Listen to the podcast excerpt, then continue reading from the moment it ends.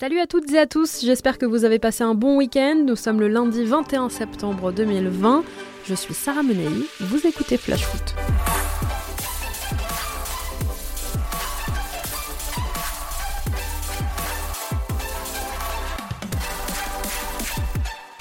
On commence la semaine ensemble, il s'est passé plein de choses ce week-end en Ligue 1. On va en parler, mais d'abord place à notre fait du jour consacré à ce beau week-end de foot que nous a offert la Ligue 1. Ça avait mal démarré, il faut le dire, vendredi soir, avec cette OL Nîmes qui s'est soldée par un triste 0-0.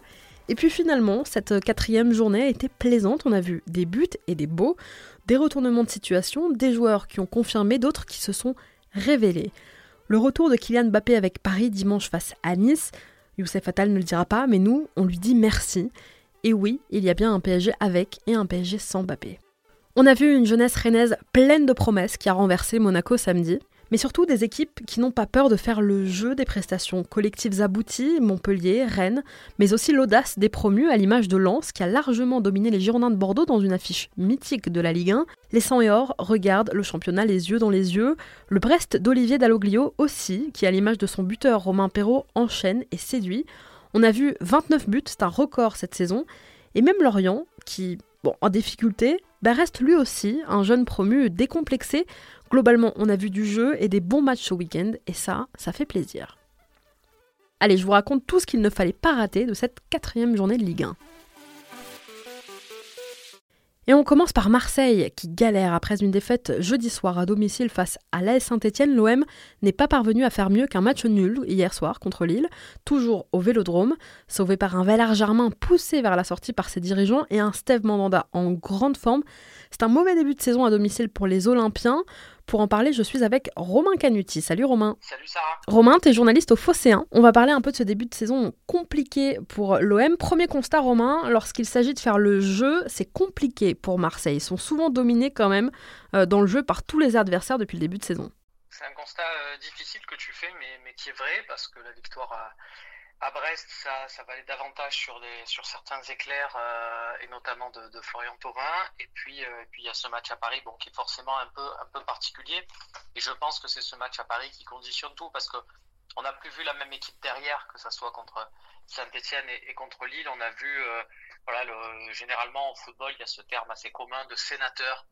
On a vu euh, des joueurs qui euh, portent un peu trop le ballon, qui euh, font moins les efforts de se replacer ensemble on en vient à se demander si l'addition la, la, de Florian Thauvin et, son apport qu'on voyait comme euh, la fameuse formule toute faite du euh, c'est une recrue euh, n'amène pas aussi certains problèmes où ça fait un joueur de football de plus et donc du coup les autres le regardent, s'agacent parce que du coup ils touchent un peu moins le ballon, suivait mon regard. On a vu que ça posait quand même certains soucis quand on voit quand même deux joueurs se disputer un corner et, râler, c'est toujours des petits symboles, faut pas trop en faire ça reste quand même des symboles un peu, un peu inquiétants.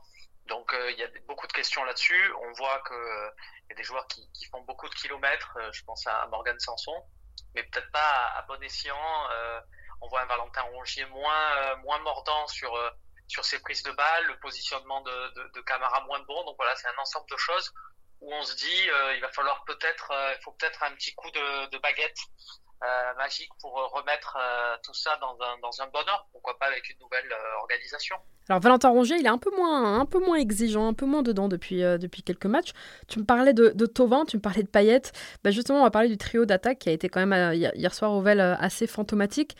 Benedetto, Payet, Tovin, pas inspiré hier soir, aucune frappe cadrée en 70 minutes. Tu me parlais des courses, pas concernés non plus les trois hein, par le repli euh, défensif, et finalement remplacés tous les trois en, fin de match, Romain. C'est quand même quelque chose de, très rare. Euh, de voir à la 70e et Payet et Thomas euh, sortir, ça arrive quasiment jamais. Alors effectivement, les, choix donnent raison à, André Villas-Boas qui considère désormais Valère Germain comme une doublure de Thauvin à droite il l'a fait rentrer et, Valère Germain a quand même marqué, donc ça, ça, rapporte un point à l'Olympique de Marseille. Mais on, peut difficilement croire, quand on voit l'influence de Payet et Tauvin sur cette équipe, cette saison comme les précédentes, que c'était vraiment, ce changement n'était motivé que par l'envie de donner 20 minutes de temps de jeu à Valère Germain et, et Nemanja Radonic. Donc euh, non, effectivement, il y a, aussi un peu de un peu de sanction envers ces deux joueurs et de le dire attention, c'est valable pour l'un comme pour l'autre. effectivement, pour l'instant, André Villas-Boas s'en défend parle plus de voilà de l'opposition lilloise. Forcément, quand on est coach dans ces moments-là, on, gagne du temps. C'est très bien, bravo à lui. Mais je pense que euh, dans les jours prochains, il va pas du tout tenir le même discours à son groupe et que les murs de la, commanderie risquent de, trembler. Dario Benedetto, lui, est sorti euh, huit minutes euh, plus tard, effectivement, après le, après le duo Payet-Tovin. André Villas-Boas, justement, Romain, c'est vrai qu'il y a cette victoire dans, dans le classique face à, Paris qui lui a offert une certaine immunité. Mais pour l'instant, j'ai envie de dire, pour combien de temps selon toi? Alors, c'est pas encore le feu, hein, on est à la quatrième journée. Mais on sait que ça va vite quand même. Il y a une semaine, l'OM comptait 6 points d'avance sur Paris. Deux matchs plus tard, il n'en compte plus qu'un. Selon toi, jusqu'à quand est-ce qu'André Villas-Boas va pouvoir euh, être euh, confiant et conforté, j'ai envie de dire, dans sa position? Il y a une douleur assez vive euh, à Marseille qui est quand même toute cette saison passée avec avec Rudy Garcia sa dernière qui était une saison de, de grande souffrance même si l'OM finit cinquième du, championnat et que de loin on pourrait se dire oh, bah, c'est pas si mal. Non non c'était vraiment une saison très difficile et personne n'a envie de revivre ça à Marseille et personne n'a envie de voir un coach confirmé pendant un an parce que il a fait une super saison euh, juste juste avant. Donc il y a, y a, ce problème là avec André Villas-Boas et, que beaucoup commencent un peu à craindre parce que bah, si on regarde cette équipe de l'Olympique de Marseille, on voit que dans le jeu de position offensivement, on a l'impression qu'il ne se trouve pas, que ça n'a pas été trop euh, travaillé. Alors est-ce que ça n'a pas été respecté ou pas travaillé? On va avoir la réponse quand même sur les sur les prochains matchs parce qu'ils ne peuvent pas être dilettantes comme ça euh, plusieurs rencontres d'affilée. Et puis on voit des signes, on voit un Dimitri Payet qui reste un peu sur son côté gauche, là le long de la ligne de touche, un peu un peu boudeur à, regarder, soit c'est moi qui mène l'action, soit vous vous débrouillez, et moi je reste là. Voilà, il y a quand même certains symboles qui nous rappellent cette dernière saison euh, Garcia, et donc qui fait qu'on est peut-être inquiet, un peu inquiet peut-être trop tôt. Euh, tu le rappelles, c'est que la, la, quatrième journée, mais on est quand même euh, inquiet. Donc à lui de trouver voilà la bonne formule, et ça passe peut-être par voilà une réorganisation, de trouver quelque chose pour pour remettre cette équipe dans le dans le droit chemin. Ça peut être aussi mental, tout simplement. Ça peut être des fois de, de, prendre un cadre, de le, de le, sacrifier, de le mettre sur le banc et puis de faire tourner l'équipe euh, voilà, avec une meilleure assise, avec un, en intégrant un, élément qui va peut-être se donner corps et âme à, à l'équipe et puis qui va pas euh, laisser parler son ego. Il y a deux ans, Rudy Garcia, il avait trouvé la bonne formule en intégrant dans le 11 de départ un Lucas Ocampos qui courait un peu pour tous les autres. Est-ce que euh, euh, André Villas-Boas va trouver son Lucas Ocampos C'est toute la question. Ouais, tu parles d'inquiétude. On est à un mois hein, à peine de, la reprise de la Ligue des, Champions, euh, Romain. Ligue des Champions dans laquelle est, bien sûr qualifié euh, Marseille cette saison. Romain, tu parlais de recrues. Eh bien, André Villas-Boas attend toujours un attaquant dont il a annoncé l'arrivée imminente cette semaine, mercredi peut-être, a-t-il dit hier en, conférence de presse. Quant à l'identité du joueur en question, eh bien, le coach marseillais en a dit là aussi un peu plus sur son profil. On l'écoute. C'est un petit joueur de 18-19 ans qui va arriver, un, joueur pour travailler, qui peut jouer dans notre position d'attaque. Ce n'est euh, pas un attaquant de référence. Euh, veut dire pas qu'on soit fermé ici. Euh, mais oui, c'est un, pépite, comme vous dites souvent, euh, et, j'espère qu'elle va arriver avec un, bon état d'esprit euh, qui va nous aider cette, euh, saison. Et, bon, on attend après les, choses médicales et tout ça pour, pour vous confirmer le, le deal. Alors qui est-ce? Eh bien, Pablo Longoria aurait jeté son dévolu sur Luis Enrique, jeune Brésilien de 18 ans. Il arrive de Botafogo, il devrait s'engager avec l'OM pour 4 ans.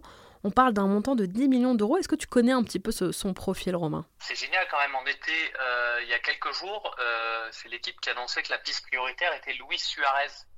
Euh, maintenant, on est sur Luis Enrique, donc du coup, qui a résilié avec le Barça, hein, Luis Suarez. S'il ne pourrait pas voilà, nous aiguiller, parce que lui, Luis Suarez et, Luis Enrique, il les a bien connus à Barcelone. C'est pas eux, c'est des homonymes. Et, et, là, donc, c'est Luis Enrique qui viendrait du Brésil faut pas en attendre trop non plus, dans le sens où c'est un joueur de 18-19 ans. Quand André Villas-Boas a parlé en conférence de presse de pépite, c'était pour reprendre un terme qu'il trouvait un peu galvaudé en conférence de presse, donc faut pas sortir non plus du contexte. Quand il a annoncé une pépite, faut pas se dire l'OM a signé le nouveau euh, le nouveau Neymar, tiens justement.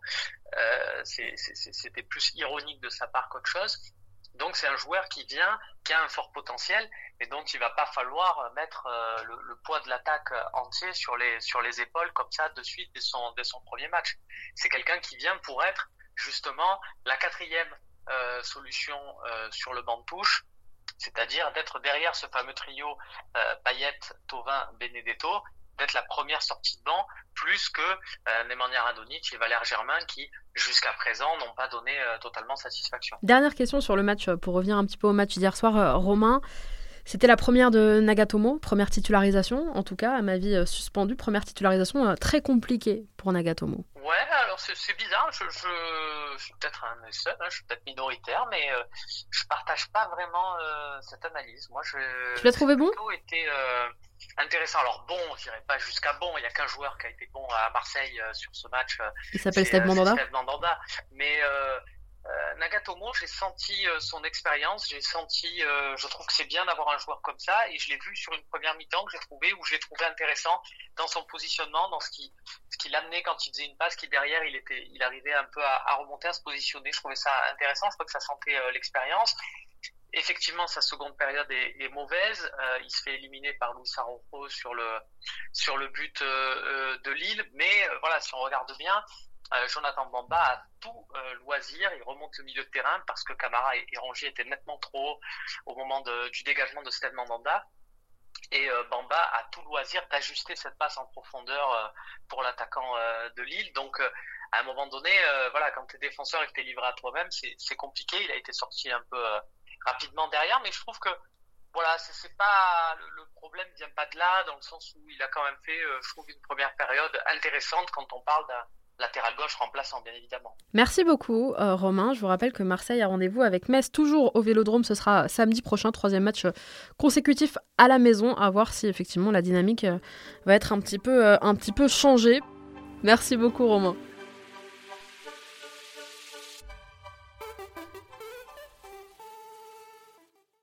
Dans le même temps, de nouvelles images sont sorties en ce qui concerne les accusations de racisme visant Alvaro.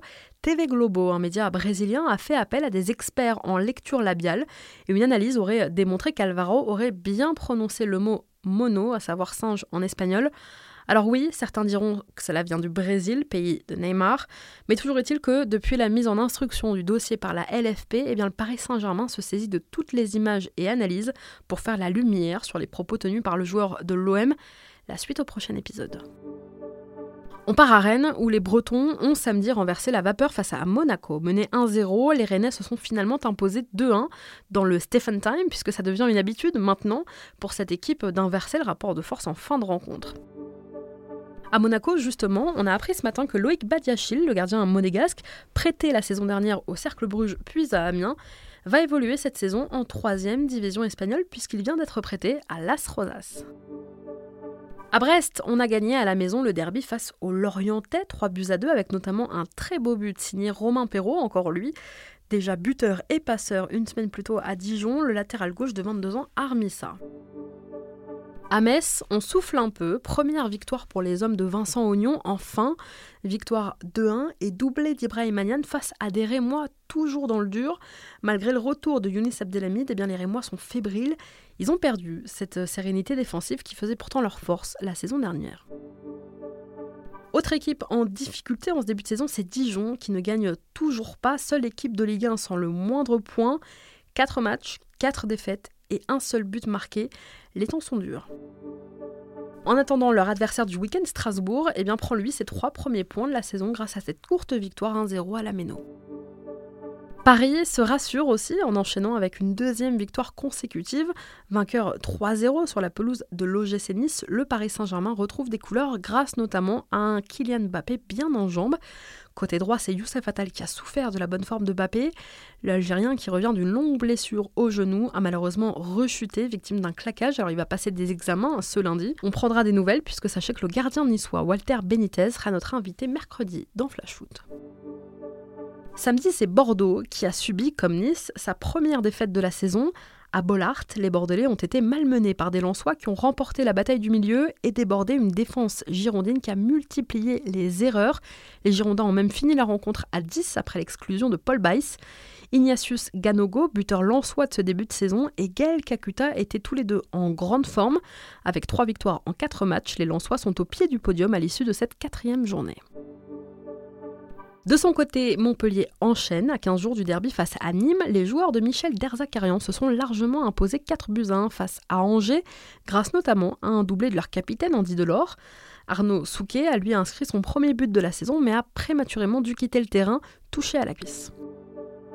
Les Verts, quant à eux, sans Wesley Fofana et fatigués aussi, il faut le dire, après avoir disputé leur troisième match en 8 jours, ont concédé le nul après avoir mené 2-0 à la Beaujoire mais les joueurs de Claude Puel restent tout de même leaders à l'issue de cette quatrième journée.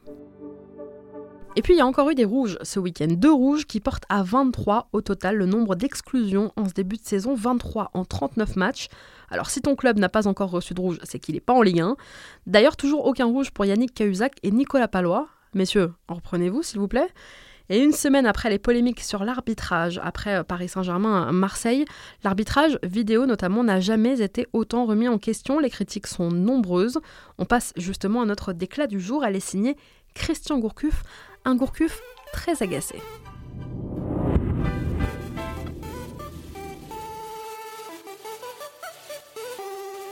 Parler d'arbitre parce que là on a encore une demi-heure à parler, donc euh, je ne vais pas parler d'arbitrage. Mais bon, vous avez tous vu le match, donc euh, voilà, c'est voilà la réaction de l'entraîneur nantais à l'issue de la rencontre entre son équipe et l'AS Saint-Etienne.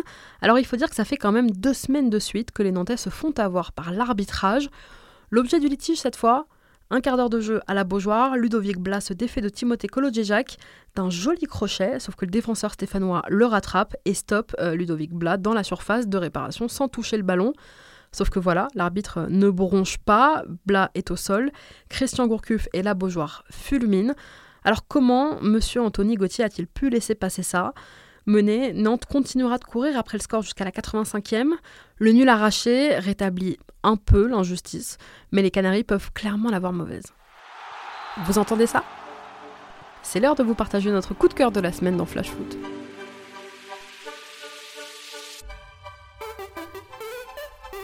Parce qu'Eduardo Camavinga n'est pas la seule pépite à faire la fierté du centre de formation du Stade Rennais, le coup de cœur cette semaine est pour Adrien Truffert. Premier match en Ligue 1 samedi après-midi, une passe D, un but et une prestation qui permet aux Bretons de l'emporter face à l'AS Monaco. C'est ce qui s'appelle des débuts fracassants en Ligue 1. Un premier contrat pro paraffé au mois de mai dernier et un grand baptême en championnat samedi donc pour le jeune Truffert, 18 ans. Entré juste avant la mi-temps pour pallier la blessure de Fetou Mawassa, il a d'abord délivré une passe D pour l'égalisation de la tête signée Steven Zonzi, avant d'envoyer une frappe puissante de l'extérieur de la surface modégasque. Formé à Rennes, resté sur le banc lors des trois premières journées de championnat après avoir eu droit à quelques bouts de match pendant la préparation, eh bien, Adrien Truffert attendait sa chance depuis le début de saison. Samedi, il l'a saisi avec une insouciance déconcertante.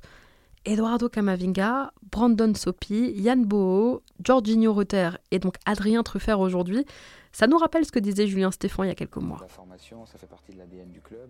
Pour qu'un modèle économique puisse bien fonctionner, euh, on doit s'appuyer sur, euh, sur le centre de formation, on doit s'appuyer sur l'éclosion des, jeunes joueurs, les amener à maturité pour que les très très bons euh, partent dans des clubs encore plus huppés ensuite et pour que les autres euh, fassent perdurer un, esprit aussi local. Truffert est le cinquième joueur à marquer et délivrer une passe D lors de son premier match en Ligue 1 ces dix dernières saisons après Waris, Neymar, Pereira Lage ou encore Melling le 23 août dernier. Sachez que son but et tous ceux de cette quatrième journée sont à retrouver sur l'appli Free Ligue 1 Uber Eats.